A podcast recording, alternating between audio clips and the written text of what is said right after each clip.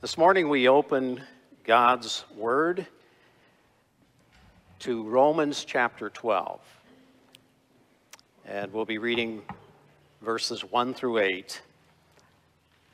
This morning is the first part of a two part series on humble servants.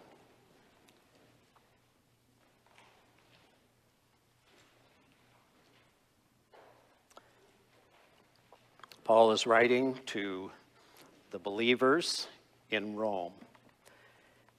I appeal to you, therefore, brothers, by the mercies of God, to present your bodies as a living sacrifice, holy and acceptable to God, which is your spiritual worship.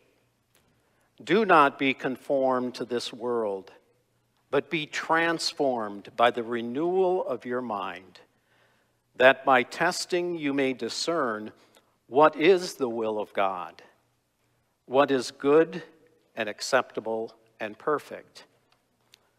For by the grace given to me, I say to everyone among you not to think of himself more highly than he ought to think, but to think with sober judgment, each according to the measure of faith that God has assigned.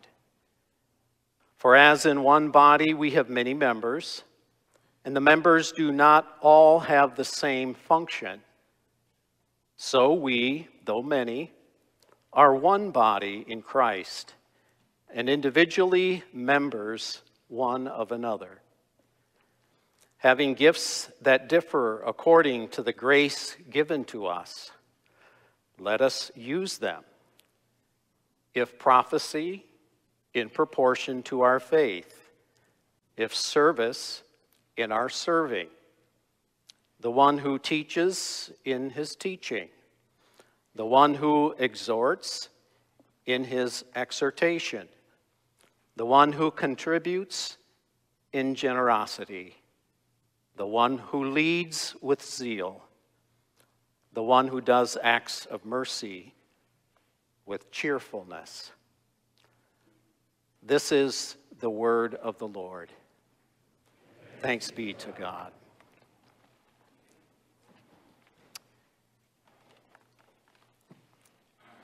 Church family at Escalon CRC. In the realm of professional sports, there are certain achievements that stand out as exceptional. For example, since 1888, there have only been 24 major league pitchers who have won 300 or more games. To show how hard it is to attain that goal, and by the way, it's getting harder and harder as they throw faster. It's been 14 years since a pitcher has won 300 or more games. Now, going back in history, on August 4, 1985, Tom Seaver was one inning away from, his, from winning his 300th game.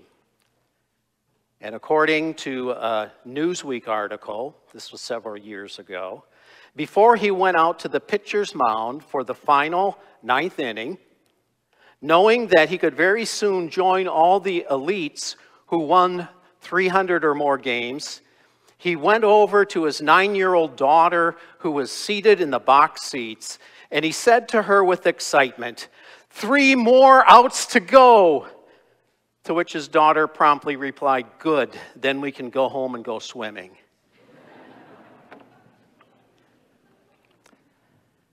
Children have a way of placing life in perspective. They keep us humble. And you know what? That's good. That's good. As we know, or at least we will find out, a little humility goes a long way in life. And it's not something that we can fake or pretend, because that's quite obvious if a person is humble or not. Humility is reflected in words and actions. I looked up the word humility in the dictionary, Webster's dictionary, and it says to make less important or a modest or low view of one's own importance. So that's just a general definition. To look at yourself as less important and to view others as important. Now, when it comes to this concept of humility within the church, Andrew Murray gives a wonderful definition. In his book entitled Humility, the Beauty of Holiness, he writes Humility is not so much a grace or a virtue along with others, it is the root of all. Because it alone takes the right attitude before God and allows Him as God to be who He is and to do all. It is simply the sense of entire nothingness, which comes when we truly see God as being all in all, and in which we prepare ourselves then to serve Him in obedience. Now, with that in mind, we're going to direct our attention to the first eight verses of Romans chapter 12. And as we do so, as we, do so we, we are reminded that at the very end of chapter 11, Paul has given a wonderful doxology. For from him and through him and to him are all things. To him be glory forever. Amen. So, in light of this awesome God, this sovereign God, who he truly is, Paul urges us in the first couple of verses in chapter 12 to present our bodies as a living sacrifice, holy and acceptable to God, and not to be conformed to this world, but to be transformed by the renewal of our minds. It is very significant that Paul then goes on to mention humility in verse 3 as the first and primary indication of a renewed mind, of a mind that sees things in perspective. And God looks at our hearts, He knows our motives, He knows our intentions. In James 4, verse 10, it says, Humble yourselves before the Lord, and he will exalt you. I think we know that the opposite of humility, pride, is the root of every conflict that happens within relationships. Conflict comes when we put ourselves before others when we view ourselves as the most important. At the same time, we know that humility is the foundation for godly, loving relationships. It makes sense, therefore, that Paul begins very clearly by including everyone in his writing. He says, For the grace that is given to me, I say to everyone among you to not think of himself more highly than he ought to think. So no one is exempt from this teaching of Paul. He says very clearly, it's to everyone among you. As we look a little closer, we're going to identify three different ideas that Paul highlights related to humility. First of all, he indicates that humility focuses on God's grace. He prefaces verse 3 by saying, For by the grace that is given to me, I say, and then he continues with what he's about to teach.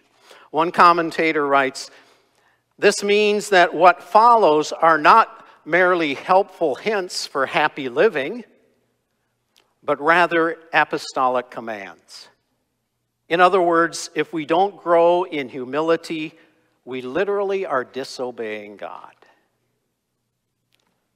So we must first of all realize that who we are, everything that we own, that we have received, is by God's grace, a gift of His grace.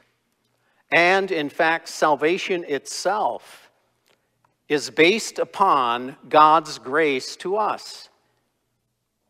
As we know, it definitely is not a reward for our good behavior. If that were the case, no one would be able to be saved. It is, as we know, by God's grace that we are saved through faith in Jesus Christ. And so, again and again, we need to go back to the cross of Jesus Christ to be reminded of God's grace, which He lavishes upon us each and every day. And when we do so, those words come to life. Amazing grace, how sweet the sound that saved a wretch like me. I once was lost but now am found, was blind, but now I see. So Paul says humility focuses on God and specifically God's grace. Second, humility requires submission. Paul doesn't tell us that we need to build up our self esteem or our, our self confidence. When I was growing up, I remember watching Robert Schuller. And he basically said, You need to be happy. And you need to boost your own confidence. Well, our trust must always be in the Lord who, who works through us and not in ourselves.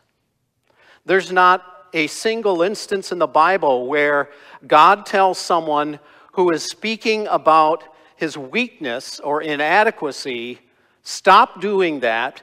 You need to believe in yourself more. In Genesis 18:27, Abraham is speaking to God and he's trying to spare the city of Sodom. And he says, Now behold, I have ventured to speak to the Lord, although I am but dust and ashes. How does the Lord respond? He doesn't say, Now come on, Abraham, you need to realize that you're awesome. You need to build yourselves up. He allows Abraham's submission to stand as it is. And then there's Job. What a story. He lost all of his possessions, he lost his children, and ultimately he, he lost his health. And then, for many chapters in the book of Job, his so called friends proceed to, to berate him, to blame him. Finally, God speaks to Job. And he, he shows to him, he points out really how little Job actually knows and how powerless he is in comparison to the greatness and awesomeness of God. And in chapter 40, verses 3 through 5, Job responds Behold, I am insignificant. What can I say to you? I lay my hand on my mouth. Once I have spoken, and I will not answer, even twice, and I will add nothing more. Again, God doesn't say, Oh, come on now, Job. You're the most righteous man on earth. Don't talk like that. Build yourself up. Look at how great you are. It doesn't happen. In the New Testament, Peter after Jesus works the miracle of all the fish, that so much that the boat is, is starting to sink, Peter is just overwhelmed. And he says, Who am I? I don't even deserve to be in your presence. To de- develop a true sense of humility, we must submit to God. To God first, and then to others. So, humility focuses specifically on God's grace. Humility requires submission. And finally, humility accepts the way that God created us. Paul says in verses 3 and 4 not to think of himself more highly than he ought to think, but to think with sober judgment, each according to the measure of faith that God has assigned. For as in one body we have many members. So, Paul is speaking about how God has given different gifts and abilities to people, to believers, specifically for exercising various spiritual gifts to build up the body of Christ. In 1 Corinthians 12, verses 4 through 6, Paul says, Now there are a variety of gifts, but the same Spirit. There are a variety of ministries and the same Lord. There are varieties of activities, but the same God who works all things in all persons. So the point is this we all have a specific gift or gifts and the ability to serve God. Not all of us have the gift of going out worldwide as missionaries. Maybe our gifts are exercised behind the scene. But we need to keep in mind that everything that we have and who we are is a gift from God and has been given according to his sovereign design and purpose. One author writes We are to know who we are and the gifts which God has given to us. We are to be honest and accurate. We must not over evaluate ourselves, nor should we under evaluate ourselves. This is necessary to accomplish our tasks that God has given for us to do on this earth. So, humility accepts the way that God created each one of us. I don't know if you noticed, but humility was mentioned at least two times in the form of ordination that was read a little bit earlier. One of them says this He, referring to Jesus, taught us the spirit of true leadership when he said, Whoever wants to become great among you must be your servant, and whoever wants to be first among you must be your slave just as the Son of Man did not come to be served, but to serve, and to give his life as a ransom for many. As I was looking at this broader topic of humility, I came across research that shows that humble leaders listen more effectively inspire greater teamwork, and focus everyone, including themselves, on the goals that are set before them better than leaders who are not scoring high on humility. So when we elect our office bearers, we need to think about that. We need to assess is humility at the core of who they are. One author suggests asking some questions. For example, do they give credit to others?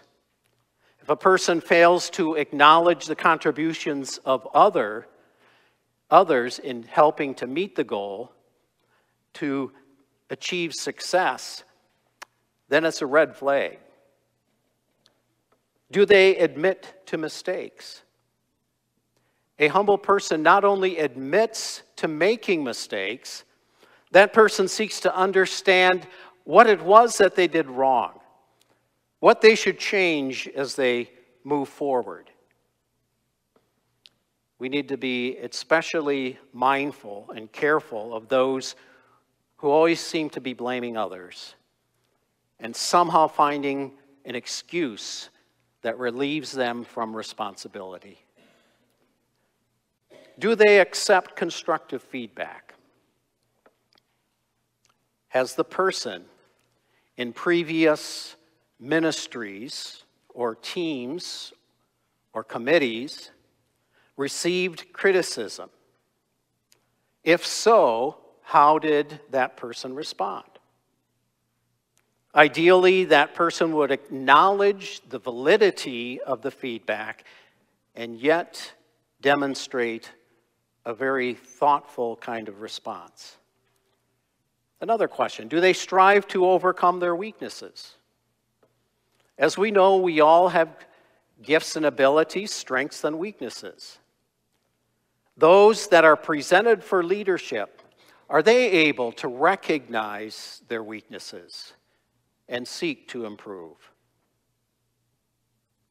Finally, do they help others? In other positions where they have volunteered or done ministry, have they demonstrated that they care about others as they work on that team or that committee? And do they encourage and support others? So often we tend to be impressed by leaders that are charismatic, leaders who have powerful personalities, leaders who have a commanding presence. And I admit up front, in pastoral ministry, that is also something that has to be guarded against because Satan often uses pride to stand in the way of being humble and willing to serve others and walk alongside of them. And so, what a blessing to be part of a team ministry. What a blessing to be a part of, of a staff here that demonstrates humility in everything. I'm reminded that the body of Christ is most Christ like when we work together, when we demonstrate humility, when we put God first, and then be willing to serve others in the name of Christ. True humility stands at the foundation of the Church of Jesus Christ. And as we have installed our new office bearers, may we be able to see in them the root of humility, which makes them able to work together for the good of God's church. Let's remember that as we reach out, as we serve others. Amen. Let's pray. Our Father in heaven, Perhaps humility is not the first word that comes to mind when we think of leadership.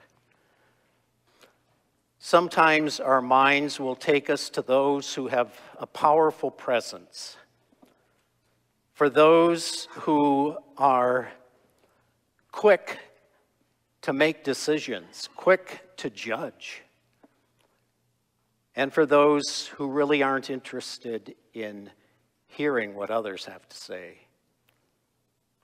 May we be reminded as we look at Romans 12 that humility stands at the core of those who are placed in positions of leadership. It is so important that a leader is able to stand in your presence and see how amazing you are and how small he or she is.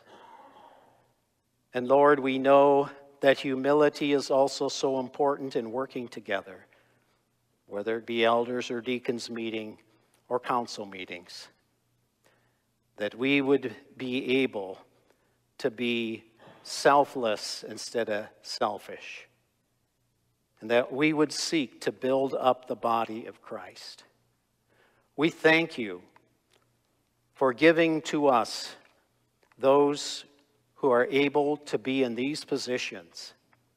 We thank you for those that have served faithfully and are ending their term. And we pray that you would support and lift up and encourage those who are, have been elected into these offices. And especially if it's their first time, that you would give that added measure of strength and a willingness to grow and be stretched. Lord, we give you praise, for we pray this in Jesus' name. Amen.